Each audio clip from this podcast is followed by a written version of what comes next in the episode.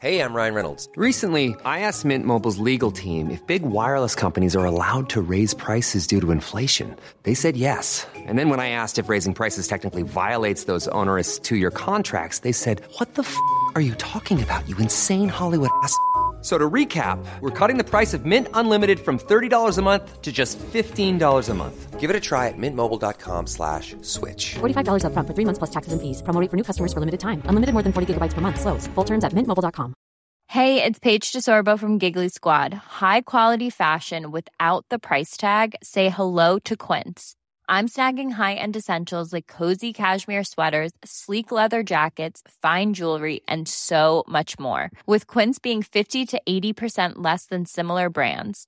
And they partner with factories that prioritize safe, ethical, and responsible manufacturing. I love that. Luxury quality within reach. Go to quince.com slash style to get free shipping and 365 day returns on your next order. Quince.com slash style. Hey there, it's Michele Norris. I'm host of a podcast called Your Mama's Kitchen. When I travel, I'm usually looking for a way to find a taste of home when I'm not at home. And one of the things I love to do when I am at home is entertain. And Airbnb allows me to do that. When I was in California recently, I rented a house that had a great kitchen. And when we were sitting around the table, we we're all thinking, we're in someone else's house. Someone could be in all of our homes as well. If you have a home, but you're not always at home, you have an Airbnb. Your home might be worth more than you think. Find out how much at airbnb.com/slash host.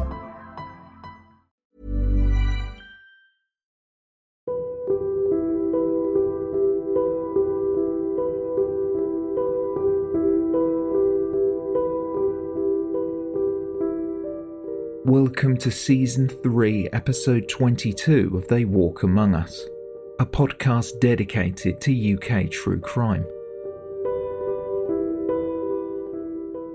This is part two of a two part story. Please listen to Season 3, Episode 21 for more details on this case. Listener caution is advised, as this episode contains adult themes and descriptions that some listeners may find distressing.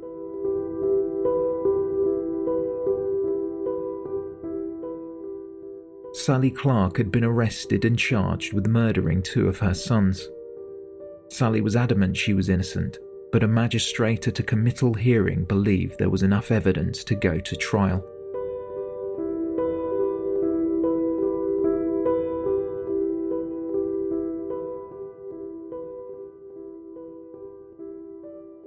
The trial started in October 1999 at Chester Crown Court and Mr. Justice Harrison presided over the case. It was expected to last three weeks. Robin Spencer QC, acting on behalf of the prosecution, told the jury that both of Sally Clark's sons had been killed by their mother. It was alleged that Christopher was smothered to death on December 13, 1996, while his father Stephen Clark was away from home attending a Christmas party. The prosecution also believed that Harry was either smothered or shaken to death 13 months later in January 1998. Robin Spencer QC believed the similarities in each case couldn't be put down to pure coincidence. Christopher and Harry were of a similar age when they died, 11 and 8 weeks respectively.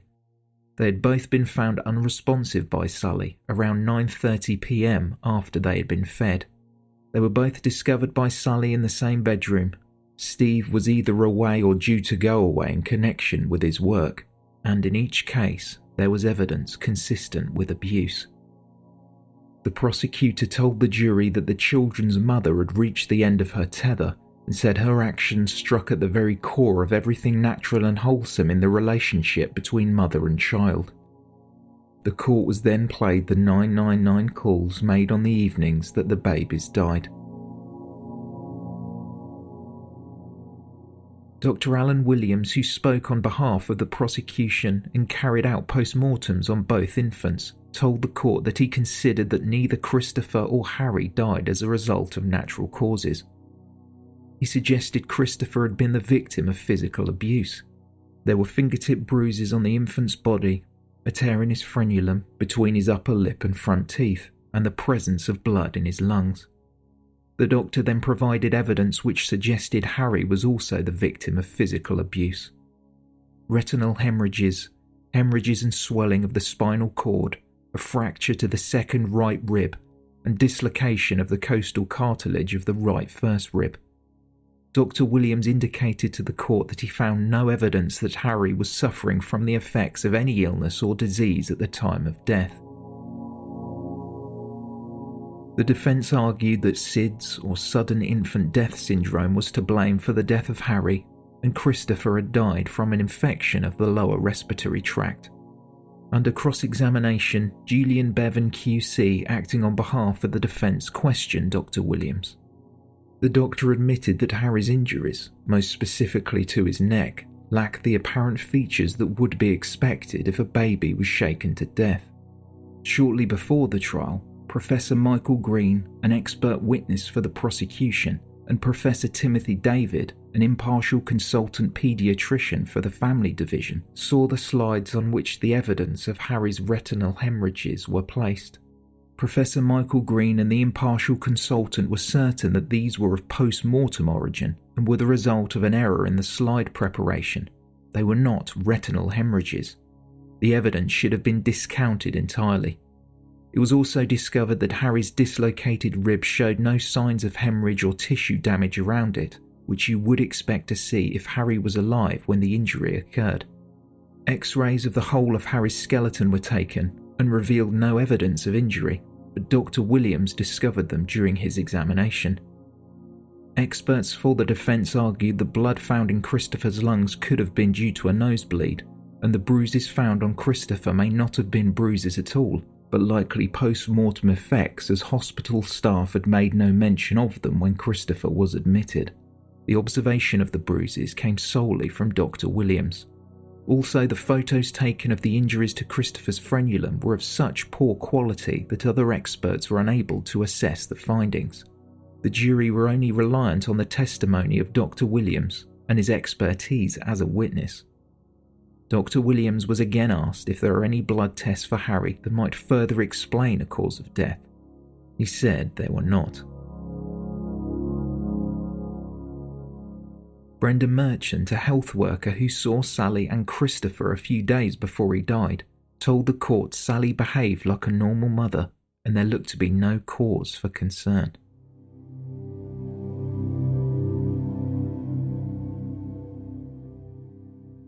Sally Clark took to the stand and recounted the loss of her boys.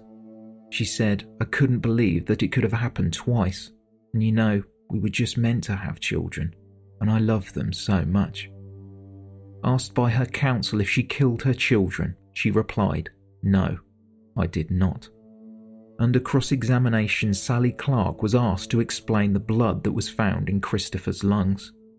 She did not have an answer. The prosecution presented letters to the jury written by Sally Clark a week before Harry's death. The first was addressed to Stephen's parents in which Sally explained that Harry whined as he was always hungry. A second was playfully written by Sally, pretending to be Harry, in which she wrote, I like to sleep and look angelic most of the day, but at night I prefer to stay awake and keep Mummy and Daddy awake with me. The prosecution also mentioned the fact that Sally Clark called Harry little bugger during her police interview. The prosecutor Robert Spencer QC was relentless. He asked Sally near countless times if she killed her children. He asked if Christopher struggled when he died. Sally tried to remain composed, but at that point the tears didn't stop, nor did Robert Spencer. Sally did her best to recall the events leading up to the death of her sons, but occasionally she got the facts wrong and was repeatedly corrected by Robert Spencer. At one point, even the judge began to question some of the statements Sally had given. After Sally Clark was questioned, Stephen Clark was called to the witness box. He told the court about his boys. There was such a joy in our lives, he said. He was also questioned about the events leading up to the death of his sons. Again, attempts were made by the prosecution to poke holes in Steve Clark's testimony. He was also asked how long he was away from Harry Clark on the night of his son's death. Robert Spencer QC suggested that perhaps Steve was lying to protect his wife. Steve Clark told the court that he was almost certain that he got home between 5:30 p.m. to 5:45 p.m. Steve's memory of the evening was hazy at best. He had asked the receptionist at his law firm when his taxi was booked and based his answer on her response. The prosecution knew otherwise. It was discovered that Steve hadn't got home at around 5:30 p.m. as he testified. He wasn't picked up from the office until 7:40 p.m. as the receptionist had written down the wrong time. He was told by the prosecution he had deliberately deceived the jury to shorten the time his wife was alone with Harry. This was something Steve Clark disputed. However, as he had unknowingly provided the court with false evidence, the jury might consider him to be an unreliable witness.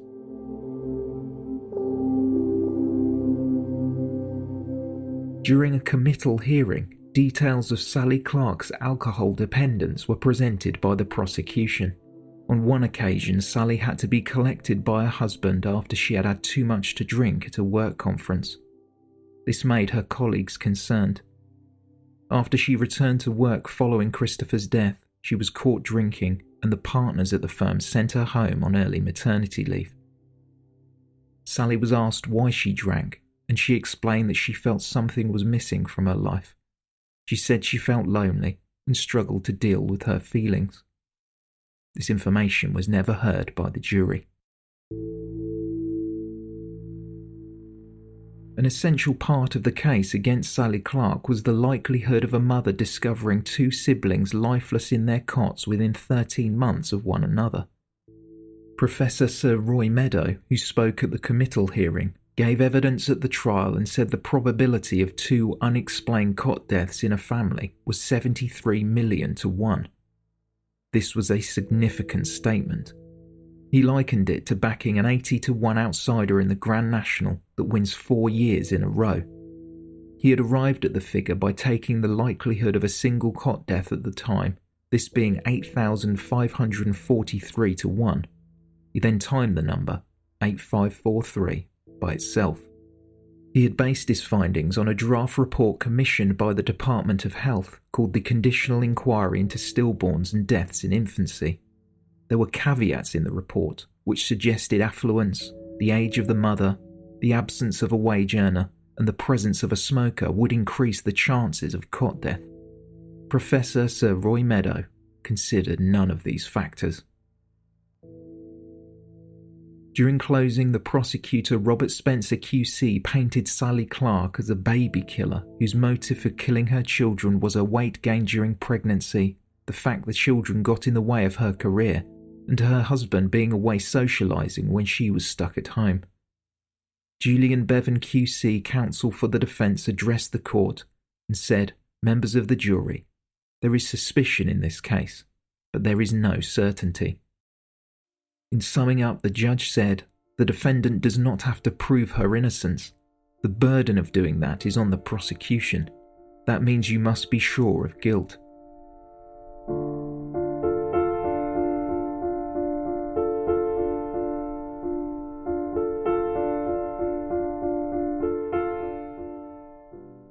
After an 18 day trial, a jury of seven women and five men found Sally Clark guilty of both charges of murder by a 10 to 2 majority verdict on November 9, 1999. She would be sentenced at a later date as the judge needed some further background reports before making his decision.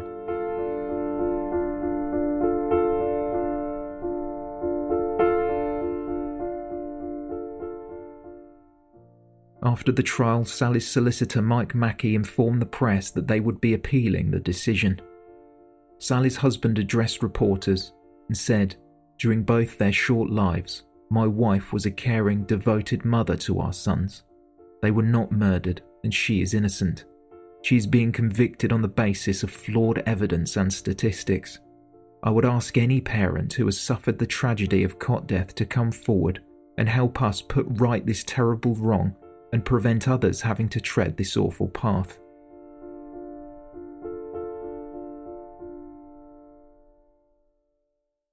Detective Inspector John Gardner, who led the inquiry, discussed the difficulties during the investigation.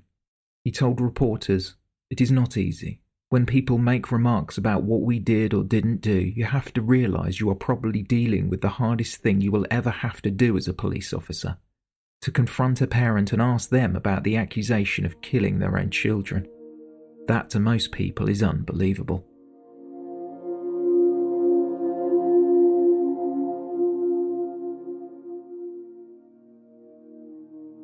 After the verdict, news outlets reported on the difficulty in creating reliable statistics to identify true instances of cot death or foul play. Describing these instances, where the death of a baby is unexplained even after a post mortem, sudden infant death syndrome or cot death is often used. Sir Roy Meadow, who gave evidence for the Crown during Sally Clark's trial, wrote in a journal called Archives of Disease in Childhood SIDS has been used at times as a pathological diagnosis to evade awkward truths.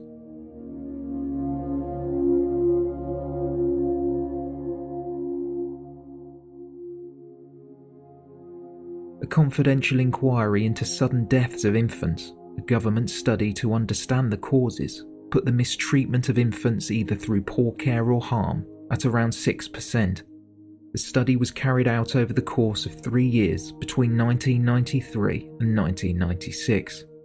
After Sally Clark's conviction, a spokesperson for the Foundation for the Study of Infant Deaths said the difficulty comes when there is no sign of physical abuse. The spokesperson explained that medical science does not conclusively know the cause, but strongly argues that vast amounts are natural and not due to the parent playing a part. They stated if a couple have a child who dies suddenly and unexpectedly, the risk of it happening again does increase. The reasons for this are varied and range from metabolic disorders to maltreatment and environmental and social factors. Certainly, second cot deaths can be true cot deaths, where all other causes have been excluded.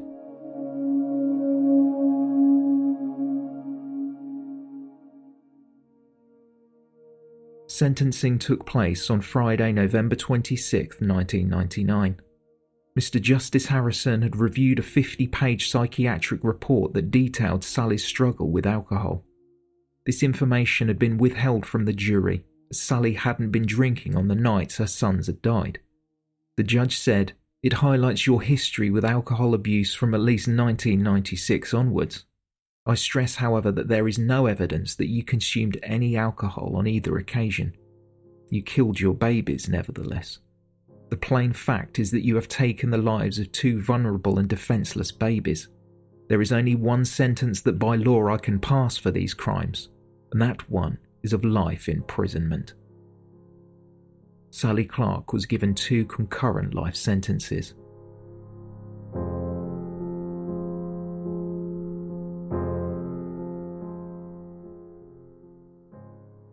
Sally was first sent to Styal Prison in Cheshire. She was held in the hospital wing as it was the only place she would be kept safe from the other prisoners. As the days passed, the other inmates found out where she was and started shouting from their cell windows. When another prisoner who was on the same ward asked Sally what she had been convicted of, she replied honestly. The prisoner instantly struck her in the face with a plastic mug. Being the daughter of a police officer didn't help Sally either. She lost weight, choosing not to face a stream of abuse in the prison dining area. In the UK press, she was reviled, and they labelled her a lonely drunk who killed her babies. Sally started to write letters to her loved ones and supporters from a prison cell. In one piece of correspondence, she wrote, even now, I cannot understand how and why I was convicted. I love my two little boys and did not harm them in any way. In January of the following year, she was sent to Bullwood Prison in Essex.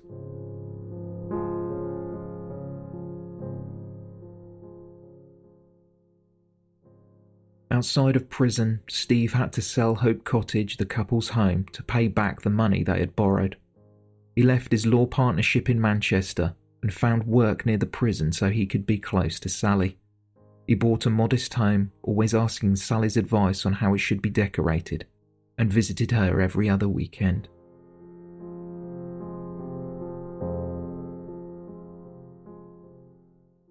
In April 2000, Steve Clark appeared on a television program called Dispatches, in which he questioned his wife's conviction.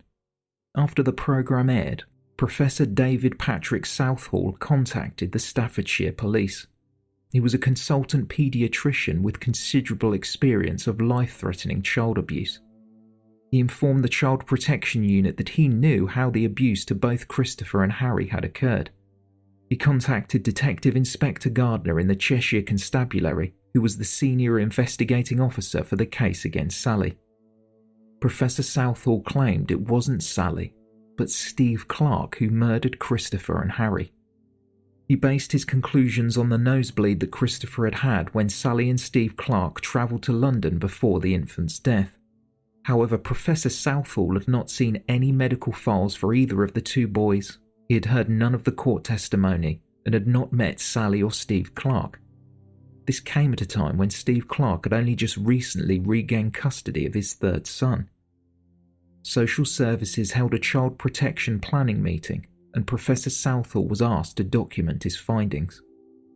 A report was submitted during August 2000 in which Professor Southall wrote it was highly likely that Steve Clark had murdered his own children. He also expressed concern for the child in Steve Clark's care. The professor underpinned the findings taken from a television program with his own research. At no point in the report did he stipulate the conclusions came from a limited set of information. Professor Southall wrote it was likely beyond a reasonable doubt that Steve Clark was responsible. Social Services undertook a full and lengthy investigation, and they found that the allegations by Professor Southall had no basis in reality. It was also discovered that at the time Professor Southall had contacted the Child Protection Unit, he had been suspended by his employer the North Staffordshire Hospital NHS Trust. He had agreed with them that he would not carry out any outside child protection work without first seeking permission from the acting medical director. Steve Clark submitted a complaint to the General Medical Council about David Southall, however, it would take four years before a hearing was even ordered.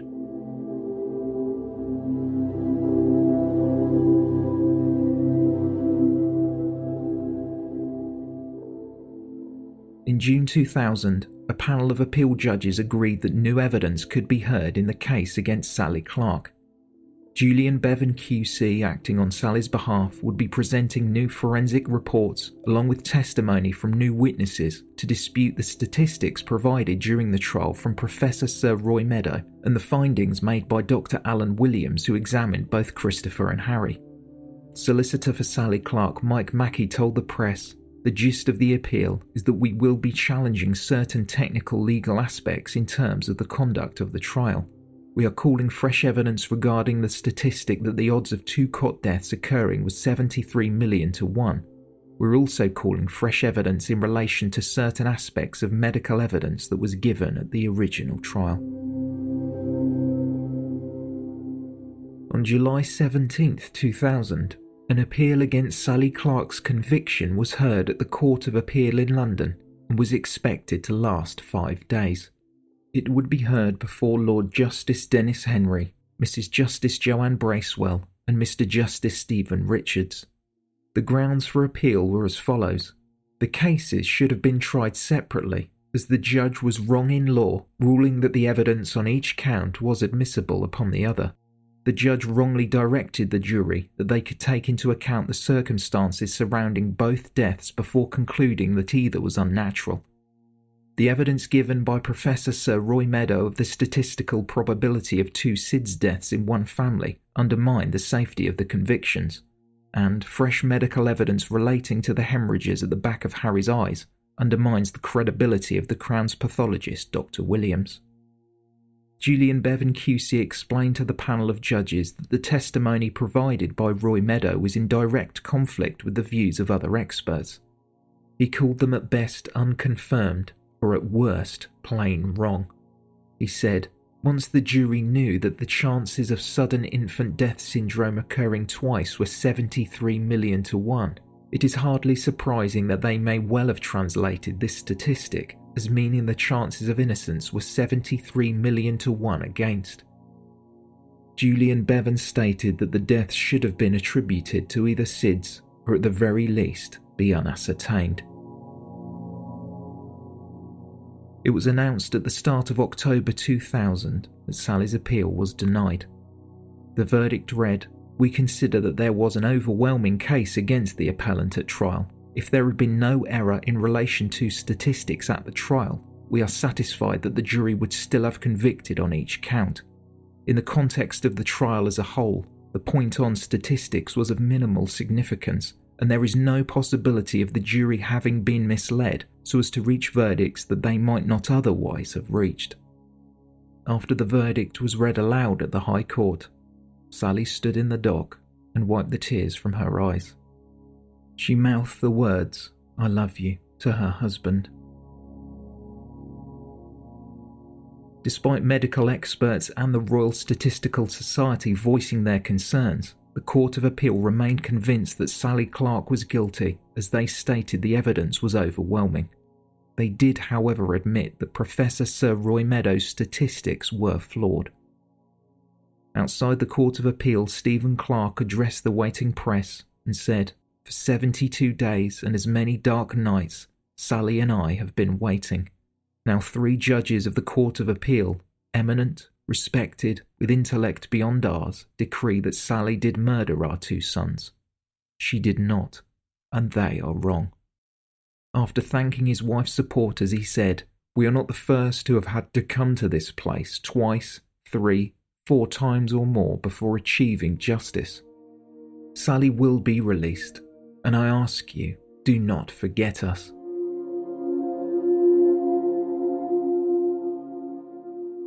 Sally later told a friend that Steve should divorce her so he could move on and he and their son could have a normal life.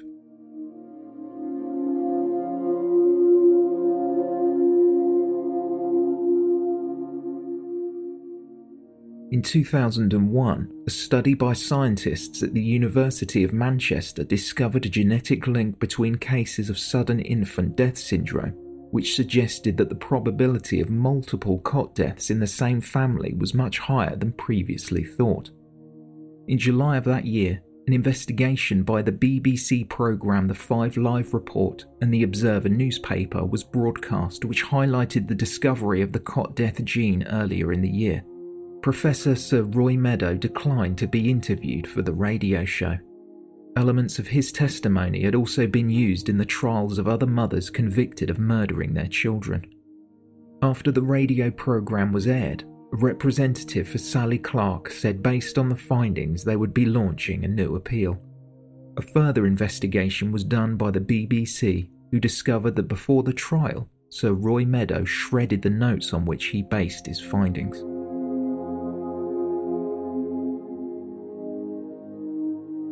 During January 2002, the Royal Statistical Society and other medical experts wrote to the Lord Chancellor disputing the statistic that Professor Sir Roy Meadow provided during the original trial. Concerns noted that Roy Meadows' calculation was based on the assumption that the two deaths were independent. There was now evidence that when a family suffered the loss of a child due to cot death, this increased their chances of losing a second. This could be influenced either due to genetic or environmental factors, along with the sex of the sibling. Another concern was that if the 73 million to 1 was based in fact, then the jury should have heard the probability of competing outcomes.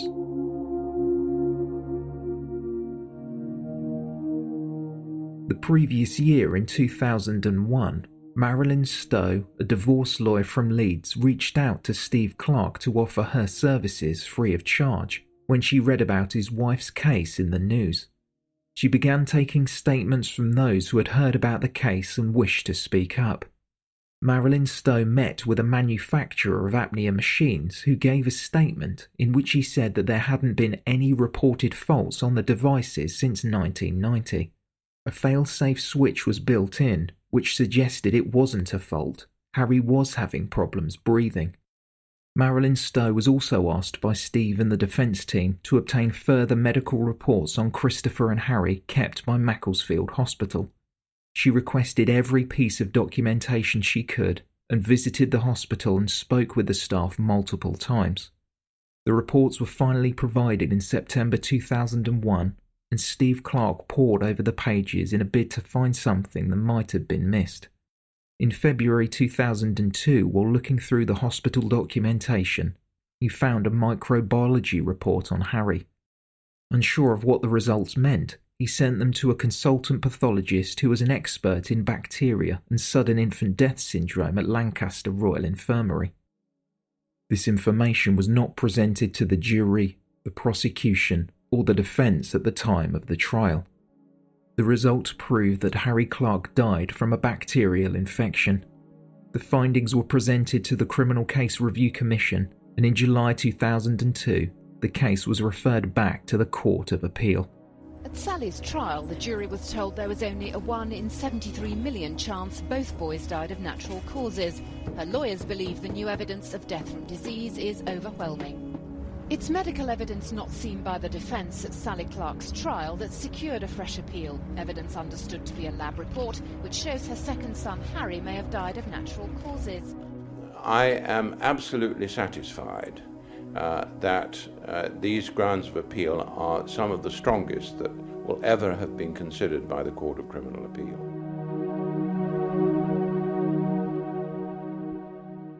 A second appeal began at the Royal Courts of Justice during the end of January 2003. Clare Montgomery QC, acting on behalf of Sally Clark, explained that Harry Clark had suffered from a Staphylococcus aureus infection prior to his death, and the bacteria had reached as far as his spinal fluid, and he would have died suddenly in reaction to the lethal levels of the bacteria. This was confirmed in microbiological testing by the Home Office. During the hearing, Clare Montgomery QC said, For nearly three years after the death of Harry Clark, Sally Clark, her lawyer, and their medical advisers believed there was no evidence of infection or any possible natural explanation of his death. It is now clearly appreciated by those who are specialists in the area that this provides a very real explanation as to how Harry met his death. It requires no degree of expertise to realise the test results should have been revealed by Dr. Williams. Dr. Alan Williams, a pathologist for the prosecution who carried out the post mortem examinations on both Christopher and Harry, had been aware of this evidence since February 1998, but had not disclosed it. He chose not to be a witness at the appeal However, Robin Spencer QC, acting on behalf of the Crown Prosecution Service, told the hearing that the results had not been withheld deliberately. Sally Clark's father and husband left court after listening intently to four hours of detailed medical evidence, new evidence which could explain the death of a son and grandson, and evidence it's now claimed was kept secret. The prosecution disputes that Harry died from a bacterial infection. They say it's not a conclusion that can properly or conceivably be drawn from the evidence in this case. But the judges pointed out it was an option the jury was never even allowed to consider.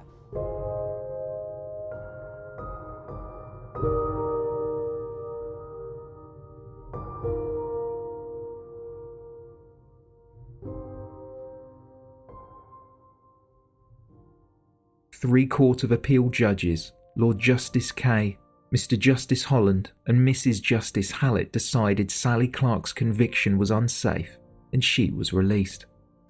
The whole system of expert witnesses in court is now under question. How could someone spend three years in prison largely because of flawed evidence being presented? There are many experts regularly giving evidence in this country who virtually always are briefed by the Crown or by the defence that raises a question mark, in my view, as to their professional objectivity and impartiality. An expert should be there to help the court, not to help the person who's paying him. Professor Alan Williams, the prosecution pathologist who carried out post mortem tests on both babies, had evidence of a bacterial infection in Harry which had reached his spine. He did not give that information to Sally Clark's defence team, and it didn't come to light until after her first appeal. The breakthrough came when her husband Stephen Clark discovered crucial evidence blood tests ordered by the Home Office pathologist Dr. Alan Williams that showed Harry had been infected with Staphylococcus aureus that can cause toxic shock or meningitis. In the end, the harshest criticism was reserved for Dr. Williams. Lord Justice Kay said this was not a fair trial. He said this resulted from the failure of the pathologist to share with other doctors investigating the cause of death information that any competent pathologist ought to have appreciated needed to be assessed before any conclusion was reached. If we continue sending people to prison on the basis of an unproven scientific theory, which is based itself upon a mathematical error, then there will be a miscarriage of justice in a multiple cot death case every 12 to 18 months.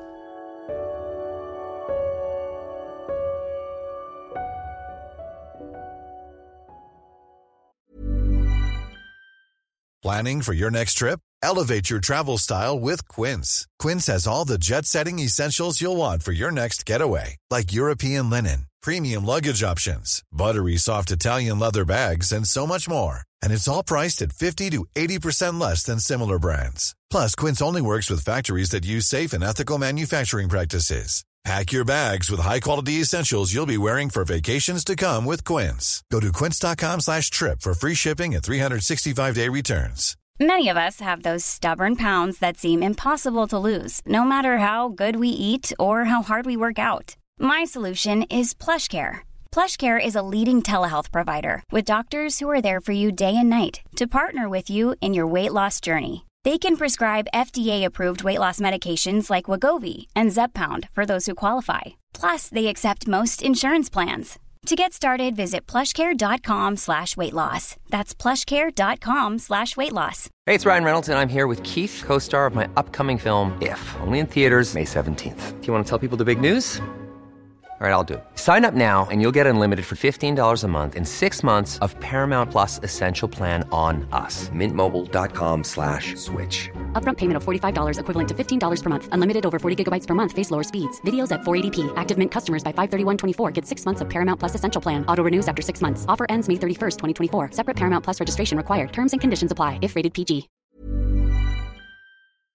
This episode of They Walk Among Us is brought to you in association with Scentair. Ever entered a seemingly perfect space only to feel like something was missing? That's where Scentair comes in.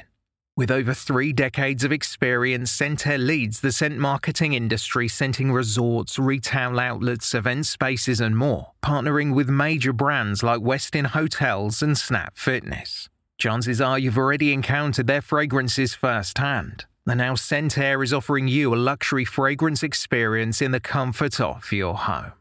Visit scentair.com to explore their online store and infuse your spaces with unforgettable scents. Scentair diffusers are sleek and fill your space with vivid fragrance for up to 300 hours. And the Scentair app lets you schedule your fragrance and control your intensity right from your phone. What's more, all of Scentair's more than 60 fragrances are phthalate free, cruelty free, safe for families, and EcoVadis certified sustainable. Differentiate your space with scent. Try luxury home fragrance trusted by the pros by going to scentair.com and using promo code Among Us for an extra 25% off your first order. That's promo code Among Us for an extra 25% off your first order at scentair.com. After the Court of Appeal decision, the Crown Prosecution Service and the Cheshire Police gave a joint statement in which they said, This is a case in which the police investigation and the prosecution relied almost exclusively on the expert findings and the expert interpretation of those findings. Statements said that it was impossible to carry out further testing and due to the extensive publicity around the case, another trial would not be possible. Mike Mackey, a solicitor for Sally Clark, told the press that she was still in a state of shock but grateful for the court's decision. He said, Ever since the information was discovered, I've been convinced we would win the appeal. Nothing has been said in the Court of Appeal today that could not have been said six months ago. It may well be that with the correct information, these 12 members of the jury, who are obviously struggling to do the right thing, would have reached the right conclusion all that time ago. There is a huge number of these prosecutions going through the courts, often based not on medical fact, but on medical theory. Outside the court, Sally Clark gave a statement to the press. Today is not a victory. We are not victorious. There are no winners here. We have all lost. We simply feel relief that our nightmare is finally at an end. We are now, now back in the position we should have been in all along, and pleased that we may now be allowed some privacy to grieve for our little boys in peace and try to make sense of what has happened to us. I'd like to thank the hundreds of people who have written to me since my conviction to offer me their support. These letters have been my, my lifeline, a source of great comfort, especially during my bleaker times. Sally's father, Frank Lockyer, also spoke to reporters. It's easy to be proud when they're getting their A levels and university degrees, but the real time to be proud is how they cope when the chips are down. And for the last five years, it's been extremely difficult for them, and I'm, I'm immensely uh, proud of the way they both reacted.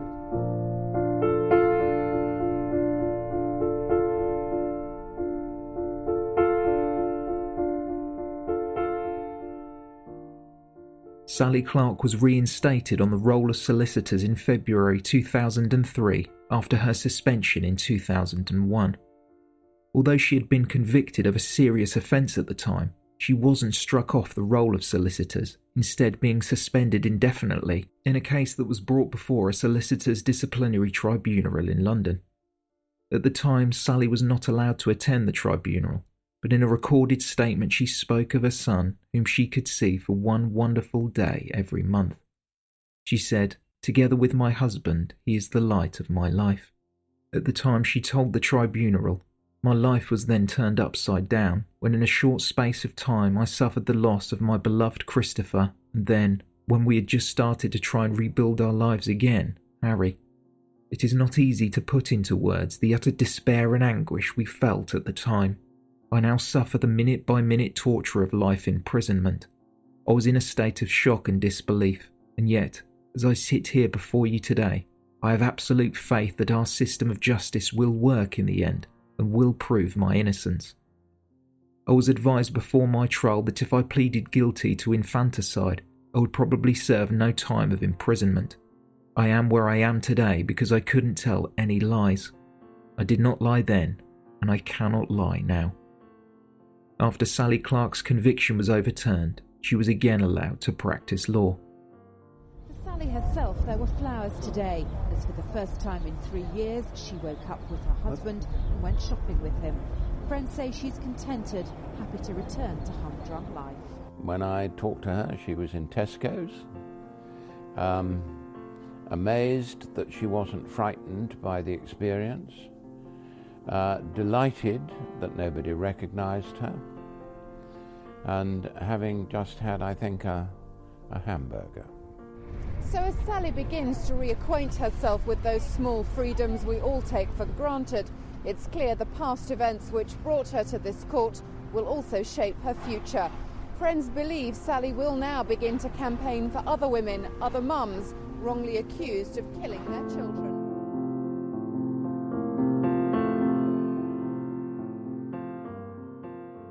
Following the appeal, the Attorney General at the time ordered that a full review be undertaken of similar cases in which mothers had been convicted of killing their children. Donna Anthony was convicted of killing her son and daughter in 1998. The conviction was overturned seven years later. Trupti Patel was charged with the murder of her three children in 2002, but was cleared by a jury in June 2003. Angela Cannings was convicted of the murder of her two sons in April 2002. She was freed after the Court of Appeal overturned the conviction in December 2003. Professor Sir Roy Meadow had been an expert witness for the prosecution in all their cases. In January 2004, he told Channel 4 News, I cannot comment on any of these cases as I have a duty of confidentiality to the children involved and the court. Much as I would welcome the opportunity to discuss the general subject of child abuse and to help clarify some of the current misunderstandings, my legal advisers have forbidden such discussions at present.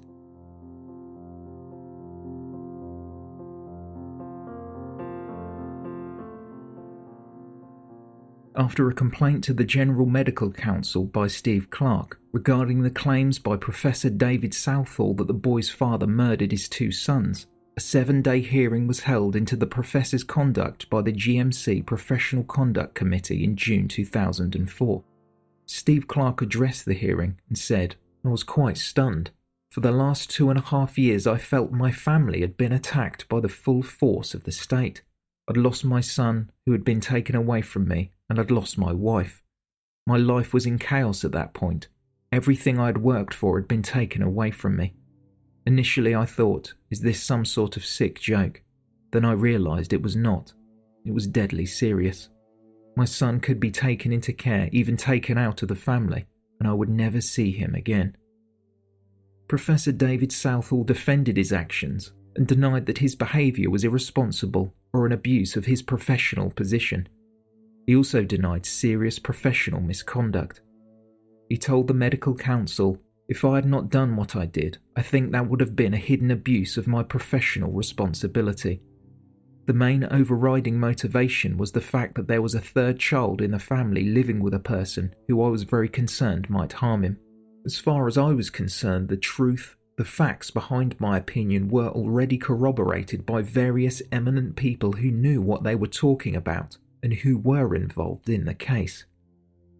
After reviewing all the evidence, the committee's findings against Professor David Southall read as follows The committee consider your conduct amounts to a serious departure from the standards expected from a registered medical practitioner. He was also told, based on the findings on facts in this case and your apparent lack of insight, the committee have decided that it would be inappropriate for you to continue with child protection work for the foreseeable future.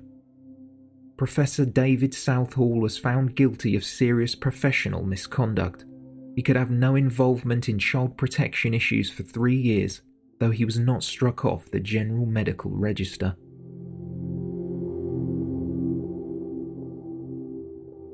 In June 2005, Professor Sir Roy Meadow was brought before the General Medical Review Council. There are estimated to be at least 50 similar cases of Munchausen syndrome by proxy, devised by Professor Meadow to describe mothers who harm their children to gain attention. But it's the murder trials that have brought the paediatrician into the public eye.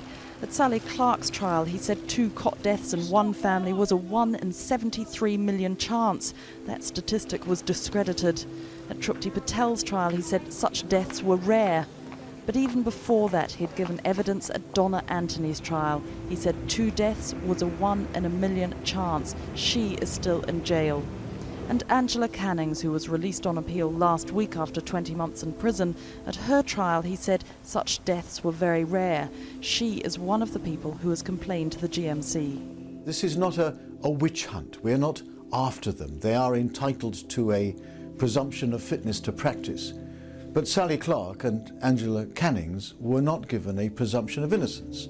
They had a presumption of guilt, and there's something really unjust there. Professor Sir Roy Meadow was struck off the General Medical Register after being found guilty of serious professional misconduct. He apologised for providing misleading evidence during the hearing.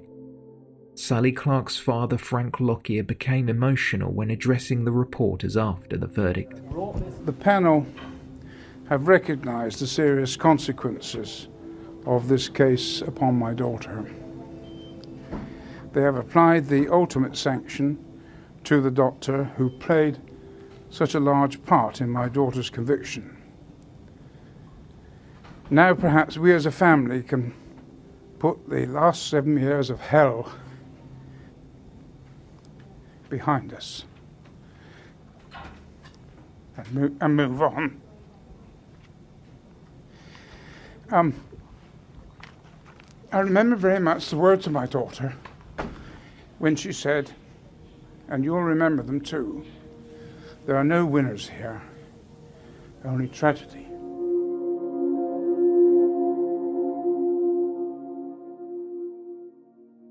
Due to his failings, Dr. Alan Williams was also struck off the General Medical Register for serious professional misconduct. He was also banned from coroner cases and Home Office pathology work for three years. He was, however, allowed to continue working at Macclesfield General Hospital in Cheshire. The appeal court judges in the Sally Clark case said that Dr. Williams' failure to pass on test results created a significant risk of a miscarriage of justice. Dr. Williams' argument here today at the GMC has been that he did not believe he had to reveal post mortem findings unless he thought they had any relevance to the cause of death. The GMC said their role was not concerned with how the two boys died, it was to look at Dr. Williams' actions. They found that he had failed in his duty to consider all possible causes of death and that the post mortems were so impaired they could not be considered reliable.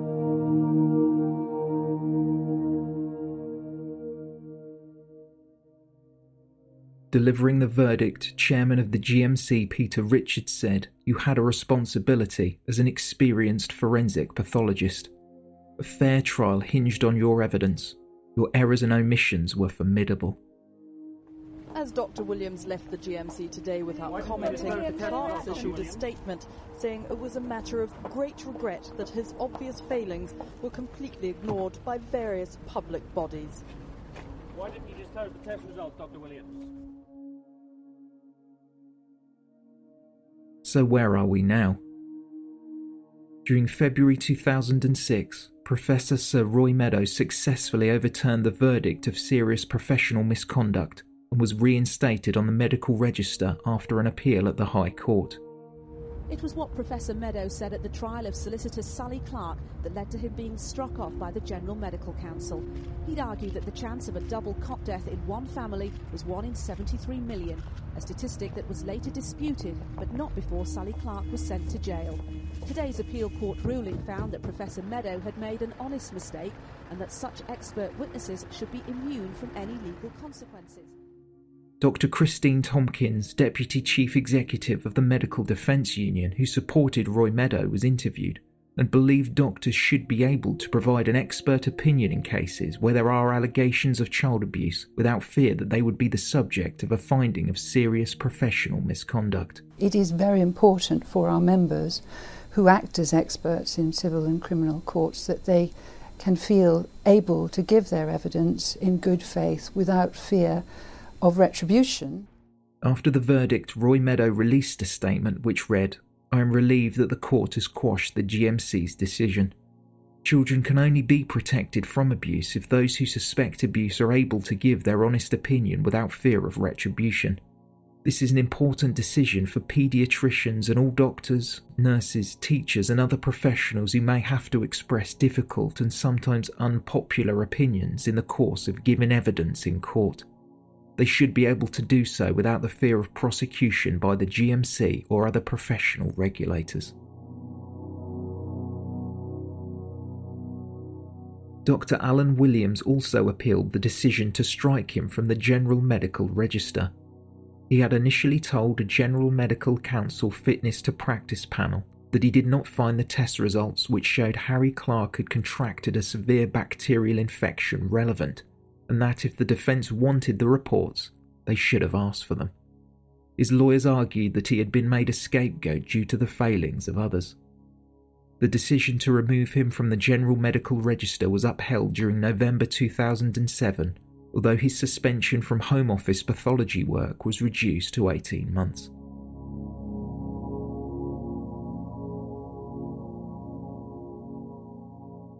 After her release, Sally Clark and her husband Steve attempted to move on and build a new life with their son.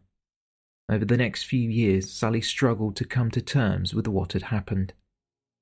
On Friday, March 16, 2007, it was reported that she was found dead at her home in the village of Hatfield Peverel in Essex. She was 42 years old. Victorious in her appeal, but looking exhausted and gaunt after her ordeal, Sally Clark was released to freedom, but never recovered from her son's deaths and the injustice of her wrongful conviction. A key factor was the overturning of misleading evidence from Professor Roy Meadow, who'd said the chances of two cot deaths in one family was 1 in 73 million. Cot death campaigner Joyce Epstein says Sally's case was pivotal in understanding multiple cot deaths. The death of Sally Clark's children and other sudden infant deaths led to um, a great call for improvement in the way that these tragedies are investigated. The cause of her death is currently unknown. The post mortem to be carried out on Monday.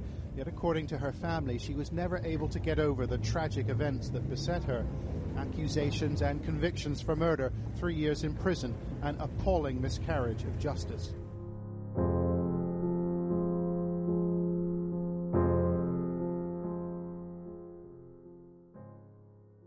Sue Stapely, a solicitor acting on behalf of the Clark family, said Sally was a loving and talented wife, mother, daughter, and friend. She will be greatly missed by all who knew her. When the solicitor was asked if she knew what the suspected cause might be, she replied, I think it would be very unwise to speculate about these things. She was not suffering from any kind of disease at the time of her death, but she was not in the best of health. Following the news, an initial inquest heard that Sally Clark had likely died of natural causes, but further testing would be needed. Angela Cannings and Donna Anthony, who were both wrongly convicted of killing their children, were interviewed after they heard the news of Sally's death. To this day, I will never ever forget what was said about me, and I probably will carry it to my grave. And I think the same was, would be said for Sally. And um, she seemed to be very traumatised by what had happened to her. I'm not saying that I'm not, because I still am, but I, I'm coping with it in a different way, I believe. When I was released, there was no counselling services. There was absolutely no support whatsoever. I had to do everything on my own with the support of friends and my solicitor and things. And it's just ridiculous. There should be more support for those that have been through this.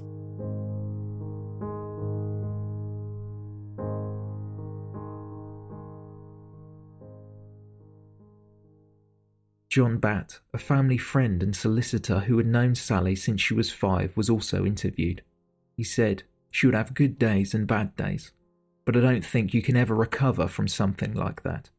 Imagine being in jail where everyone thinks you are the scum of the earth, the lowest human being that walks the earth. The thick end of it is that she lost five to six years of her life in what was state sponsored torture. John Batt worked as part of Sally's defence team and wrote Stolen Innocence, a book about Sally's life, her arrest, conviction, and eventual exoneration.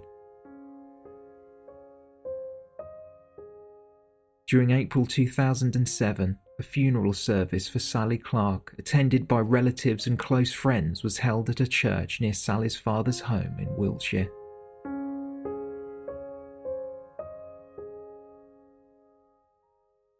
In November, an inquest took place to determine the exact circumstances of Sally's death. John Phoebe, a coroner's officer, told the inquest that Sally was found unresponsive.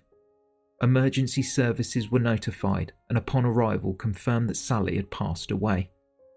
Following a post mortem, drug testing identified that she had alcohol in her system, five times over the drink drive limit. It was determined Sally Clark died accidentally as a result of acute alcohol intoxication.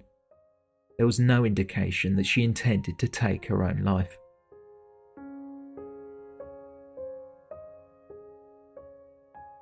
One of the founders of the Miscarriages of Justice organisation, John McManus, was interviewed by the press and said, Everyone thinks it's like the film The Shawshank Redemption. You get out of jail and life is brilliant. You can't just come out and pick up the pieces of your life. In my opinion, this woman died of a broken heart and basically used alcohol to take away the horrors. After the inquest, the Clark family released a statement. It read All Sally's family and friends knew her as a loving and devoted mother, wife, and daughter, a view also shared by all the professionals who cared for her and her children. Sally was unable to come to terms with the false accusations based on flawed medical evidence and the failures of the legal system, which debased everything she had been brought up to believe in and which she herself practiced. Having suffered what was acknowledged by the Court of Appeal to be one of the worst miscarriages of justice of recent years, it is hardly surprising that her ordeal over 10 years culminated in the diagnosis of enduring personality change after catastrophic experience, protracted grief reaction, an alcohol dependency syndrome, and that she was never able to return to being the happy, kind, and generous person we all knew and loved. The hope is that some good may come out of the tragedy of her untimely death, and that a sense of balance will be restored which will protect not only infants, but also their innocent parents.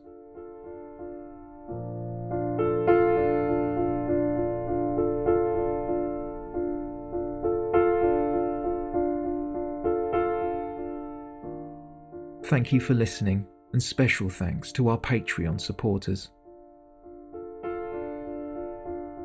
If you have experienced the sudden loss of a baby and are looking for both emotional and practical support, you can contact the Lullaby Trust in the UK on 0808 802 6868 or for more information visit lullabytrust.org.uk.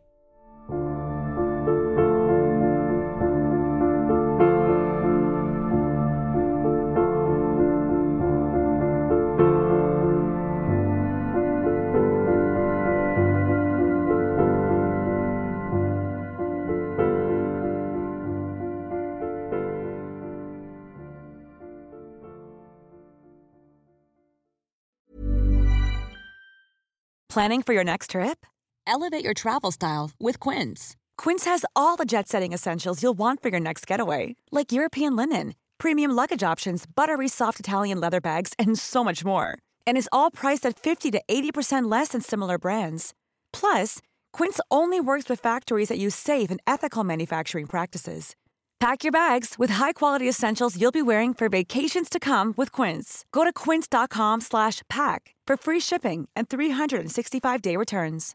Imagine the softest sheets you've ever felt. Now imagine them getting even softer over time. That's what you'll feel with Boll and Branch's organic cotton sheets. In a recent customer survey, 96% replied that Boll and Branch sheets get softer with every wash. Start getting your best night's sleep in these sheets that get softer and softer for years to come. Try their sheets with a 30-night guarantee. Plus, get 15% off your first order at bollandbranch.com. Code BUTTERY. Exclusions apply. See site for details.